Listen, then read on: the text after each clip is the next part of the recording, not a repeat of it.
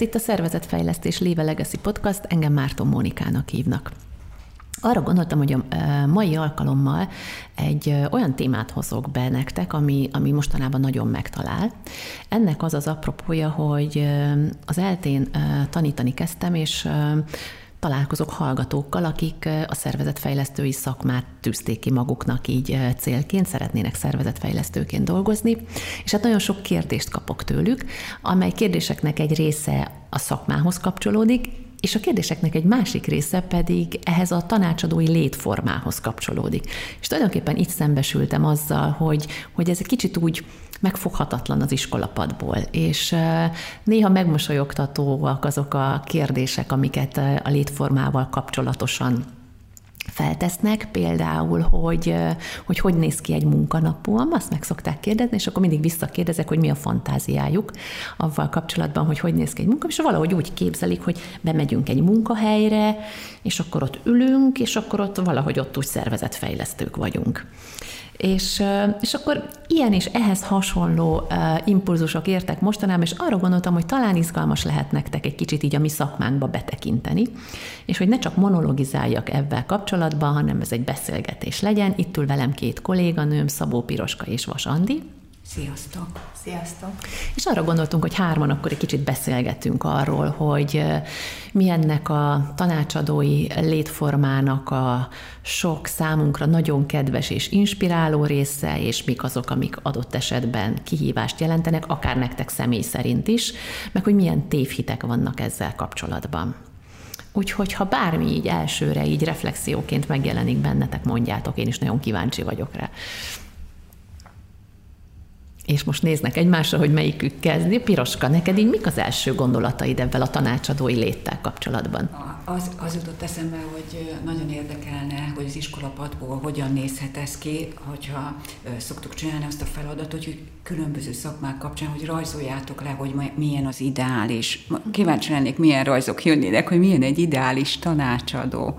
Szed el, hogy amit nagyon benéznek, az az, hogy hogy az ügyfél az valahogy jön magától.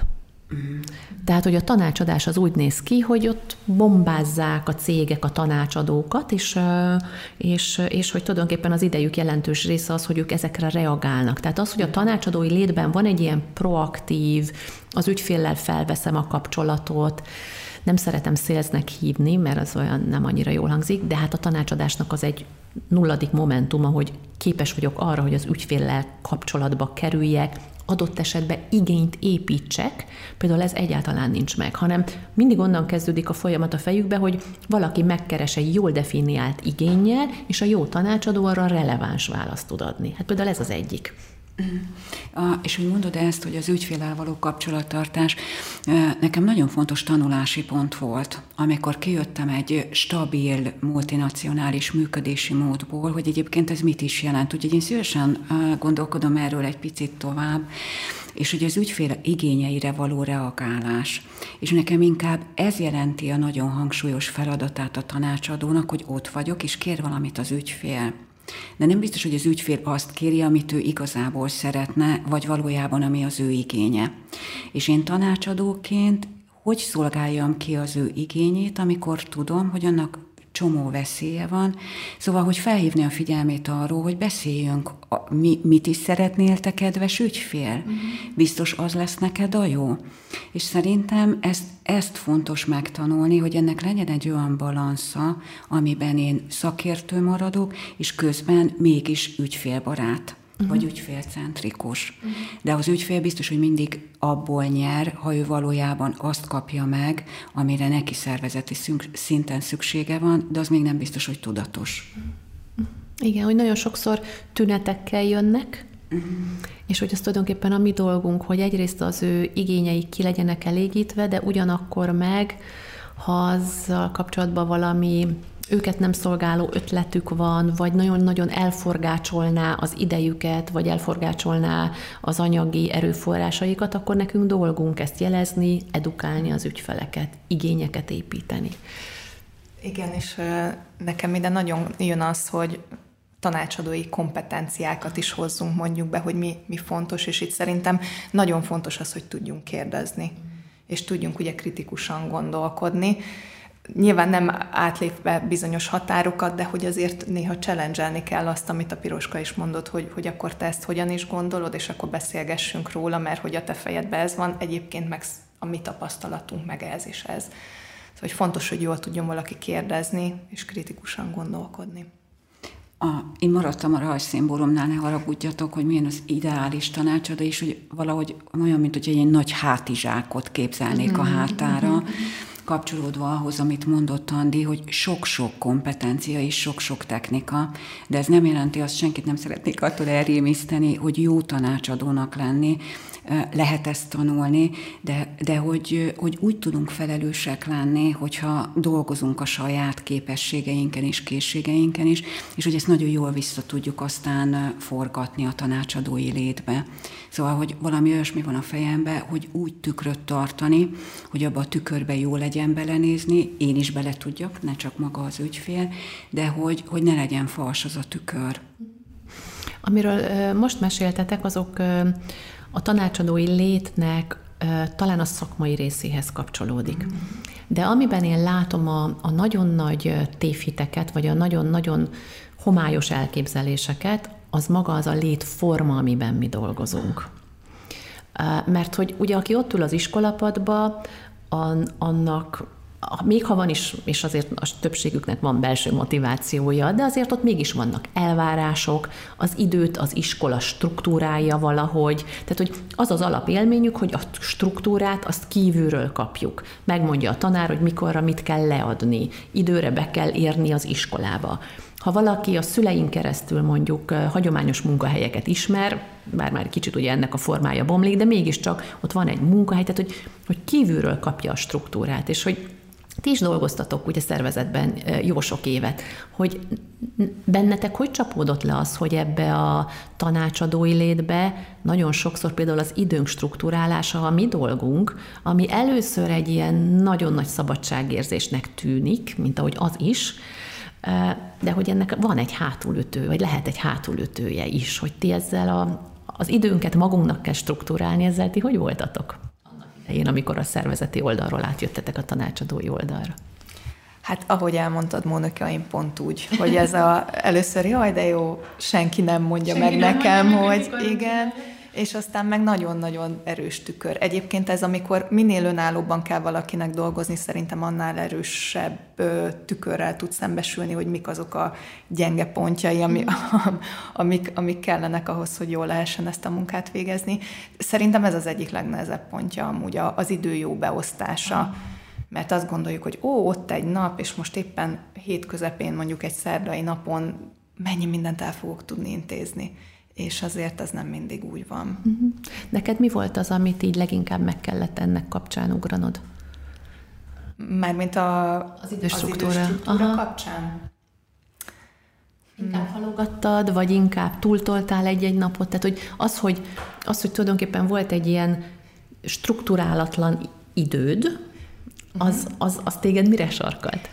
Elkezdtem ugyanabba a struktúrába betenni magam, mint amit korábban tapasztaltam. Ez azt jelenti, hogy mondjuk én minden reggel kilencre én ott ültem a gép előtt, otthon, és benyomtam, és hogy most akkor elkezdünk dolgozni. És akkor hetek voltak, mire eljutottam oda, hogy egyébként nem muszáj. Egyébként bekapcsolatom én fél tízkor is azt a gépet, hogyha éppen éppen nekem úgy esik jobban, és mondjuk előtten nincsen semmi. Szóval, hogy ugyanazt a struktúrát kezdtem el, szerintem a saját biztonságom uh-huh. miatt alkalmazni, ami, ami volt korábban. Aha. Piroska neked?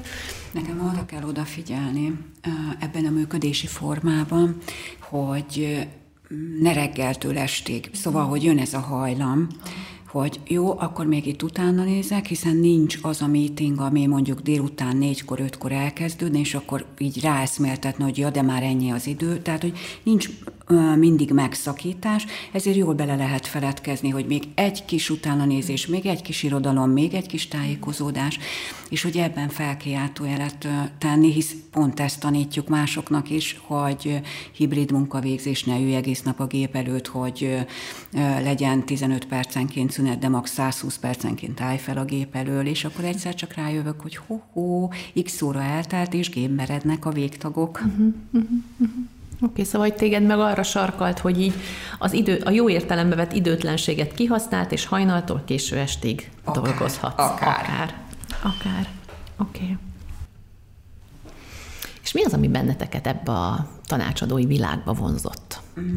Nekem ez a legfontosabb gondolat, a változatosság, a bekapcsolva a caps lock, csupa nagybetűvel, hogy nagyon sokféle technika az, amit be tudok hozni, és hogy erre különböző szervezeteknél nagyon erős igényként megjelenik egyéni vagy csoportos fejlesztés. A csoportos fejlesztésnek számos formája, az, hogy tréning, hogy action learning, hogy team coaching, hogy csoport coaching, egyéniben meg megjelennek ugye a, a coaching formátum. Szóval, hogy nagyon sok mindent lehet, és nagyon sok mindenre van igény de ez nem csak technikában, hanem tartalomban is így van. És hogy, hogy nekem szerelmem az, hogy folyamatosan képződjek, hát itt aztán lehet, és aztán lehet vinni, nem csak elméletben, hanem aztán a gyakorlatban megvalósítani. Te hogy éled ezt a változatosságot?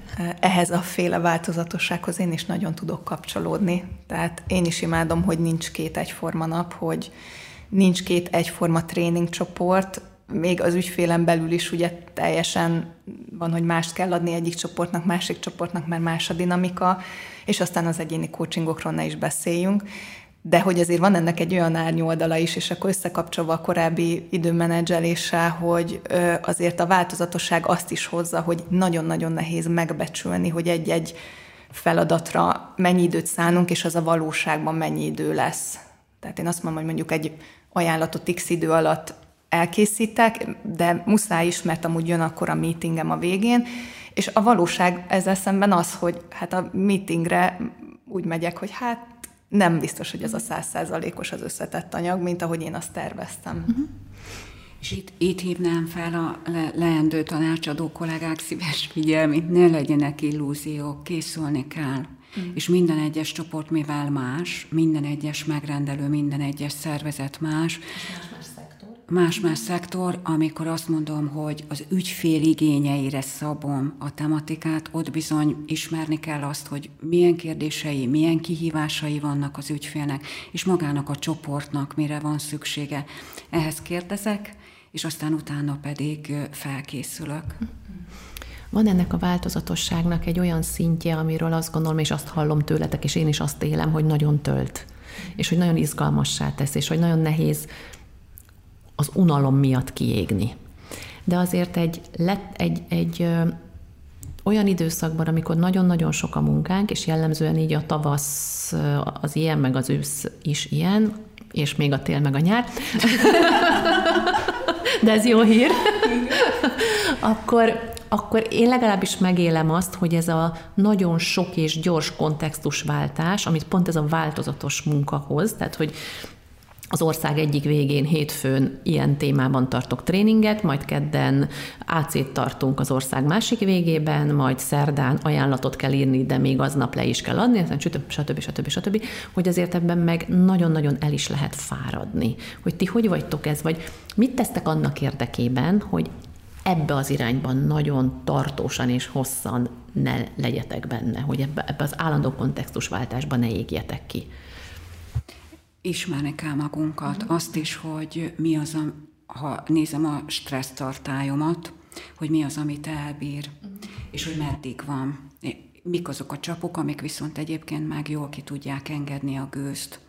És hogy ez persze időszakonként változik, és lehet, hogy néha megtolom, de akkor utána mm, odafigyelek magamra, és felhívom szíves figyelmemet, hogy akkor én következek és ebben mik azok a töltő technikák, amik aztán jól ki tudják ezt egészíteni, vagy le tudják szerepelni az, ami egy, egyébként megjelenik. És ez lehet egy jó túra nekem, akár egy jó kis baráti találkozó, egy finom vacsi, szóval, hogy van, vannak eszközeim arra. De egy jó kis podcast felvétel a kollégákkal. Így, így van, hogy, hogy tudjam, hogy hol a határ, és hogy mit tudok magamért tenni.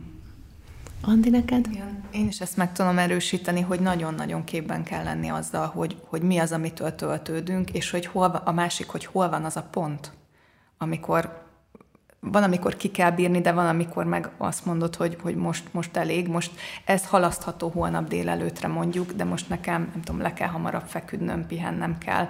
Mert azért szerintem azt is fontos hozzátenni, hogy nekem az, az a megélésem azért, hogy egy munkanap, egy ügyfélnél, és mondjuk vidéken nem az a munkanap, mint az irodából, a home office-ból, nem az a 9-től 5-ig, hanem azért a sokkal több energiát igényel, és azért máshogyan az energiagazdálkodásunkat is máshogyan befolyásolja.